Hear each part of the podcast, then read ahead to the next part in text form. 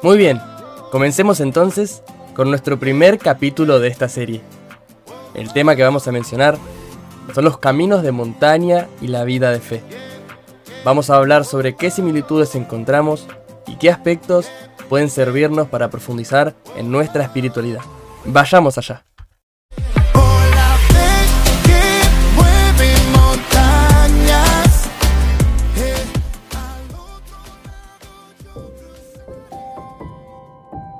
Seguramente alguna vez fuiste a la montaña a caminar.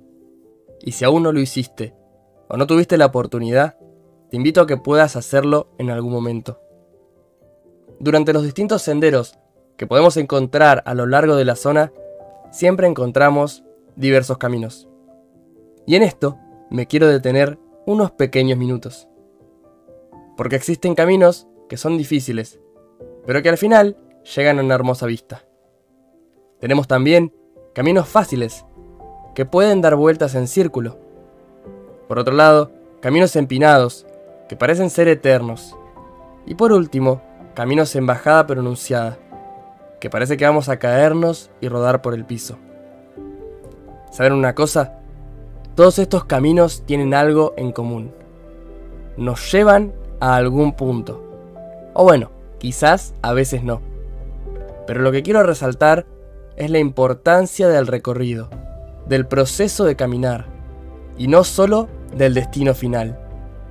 Como dice aquella célebre frase de Antonio Machado, caminante no hay camino, se hace camino al andar. ¿Por qué traigo esto? Porque, primero que nada, para hablar de caminos, tenemos que ponernos a caminar. Asimismo, para hablar de vida de fe, tenemos que tener una fe activa. Si no nos movemos, nos estancamos y ya no existe camino, ni recorrido, ni proceso, ni destino alguno.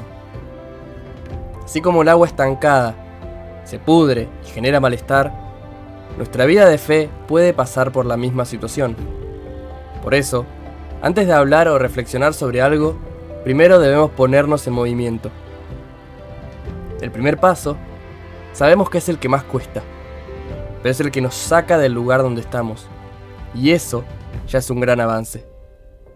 Y no tenemos que tener miedo de volver a empezar, porque sabemos muy bien que Dios hace nueva todas las cosas. Preguntémonos entonces, ¿qué cosas nos están estancando? ¿Qué cosas no nos dejan seguir camino? ¿Qué nos impide dar el primer paso? Ahora bien, nos ponemos en movimiento. Estamos caminando. Volvemos entonces a la diversidad de caminos que mencionaba hace un momento. No todo va a ser fácil, incluso en la vida de fe. Tendremos caminos, momentos de la vida que parecen de bajada, donde quizás hasta lleguemos a tocar fondo. Pero ese mismo fondo puede ayudarnos a impulsarnos a salir adelante y salir de esa situación. Y cuando pensamos que ya no hay vuelta atrás, miramos hacia arriba y está Dios diciéndonos, no temas y no dudes, que el camino, que la vida sigue. Por otro lado, existen caminos en su vida, momentos de la vida que parecen en su vida, donde cada paso cuesta el doble. Pero luego llegamos a un estado de fe superior. Son esos momentos donde parece que estamos estancados, inmersos en la rutina, y pensamos que no estamos avanzando. Y sin saberlo, nos espera una cantidad enorme de gracias si nos mantenemos en el camino. Es muy probable, hablando de los caminos de Dios, que no los entendamos en su totalidad. Y es por eso la importancia de la perseverancia, de mantenernos constantes en la fe, aun cuando no lo comprendamos. Recordemos que la importancia recae en el recorrido y no solo en el destino final, que en este caso, por supuesto, es la santidad. Pero no hay santidad si dejamos de caminar. Por eso es importante que aprendamos a sacar los distintos aprendizajes que podemos tener a lo largo de los caminos de la vida. Siempre que vamos a la montaña, volvemos renovados, con un aire nuevo. Así debe ser cada vez que pasamos por alguna situación particular de nuestra vida. Esto que mencionamos es fundamental que podamos realizarlo todos los días. Como decíamos en la introducción, el simple hecho de ir a comprar pan nos puede hablar mucho de Dios. Las acciones cotidianas están cargadas de la presencia de Dios en nuestra vida. No tenemos que dejar que la rutina apague ese fuego interior. Día a día debemos dar un pasito más. Y así, lentamente, pero a paso firme, estaremos más cerca del objetivo y sobre todo, aprendiendo a caminar. Ustedes me podrán decir que también hay momentos donde nos podemos sentir perdidos, que no sabemos hacia dónde caminar. De más está decir que este planteo es válido, pero vamos a darle otro enfoque.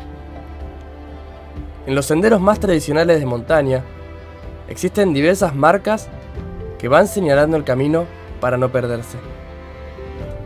En la vida de fe, estas señales son pequeños mensajes que nos va diciendo Dios. ¿Cómo escucharlos? Principalmente a través de la oración, pero también del discernimiento espiritual, de la lectura de la palabra, de los sacramentos. Estas son algunas de las maneras donde Dios se manifiesta. Y mencionar también que el mismo contacto con la naturaleza nos habla de Dios. Pero eso vamos a hablarlo en profundidad en otro capítulo. Otro tema importante para que reflexionemos es el descanso. Los caminos de montaña son largos, intensos, como decíamos antes, con subidas y bajadas. Y vamos a pasar por momentos donde estemos cansados y no queramos caminar más. En la vida de fe nos puede pasar exactamente lo mismo. Y para nada está mal. También tenemos que aprender, en su debido momento y con su duración adecuada, a frenar, a descansar.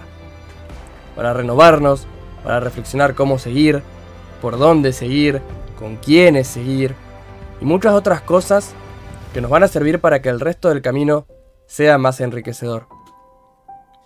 Probablemente muchos de ustedes estén de vacaciones en estos momentos. Aprovechemos entonces para parar la pelota, como se dice, para evaluar cómo está siendo nuestro caminar, qué podríamos mejorar, qué aspectos cambiar. Por último, y ya para ir cerrando este primer capítulo, algo fundamental que hay que tener en cuenta es que este camino, nuestra vida de fe, es un camino personal. Para nada estamos llamados a seguir los caminos de otras personas. Por supuesto que se pueden compartir, y lo hacemos, pero en última instancia, cada uno elige su propio ritmo. Algunos pueden ir más rápido, y está bien, otros pueden ir más lentos y también está bien. Evitemos caer en la tentación de querer compararnos o querer incluir a todos en el mismo molde.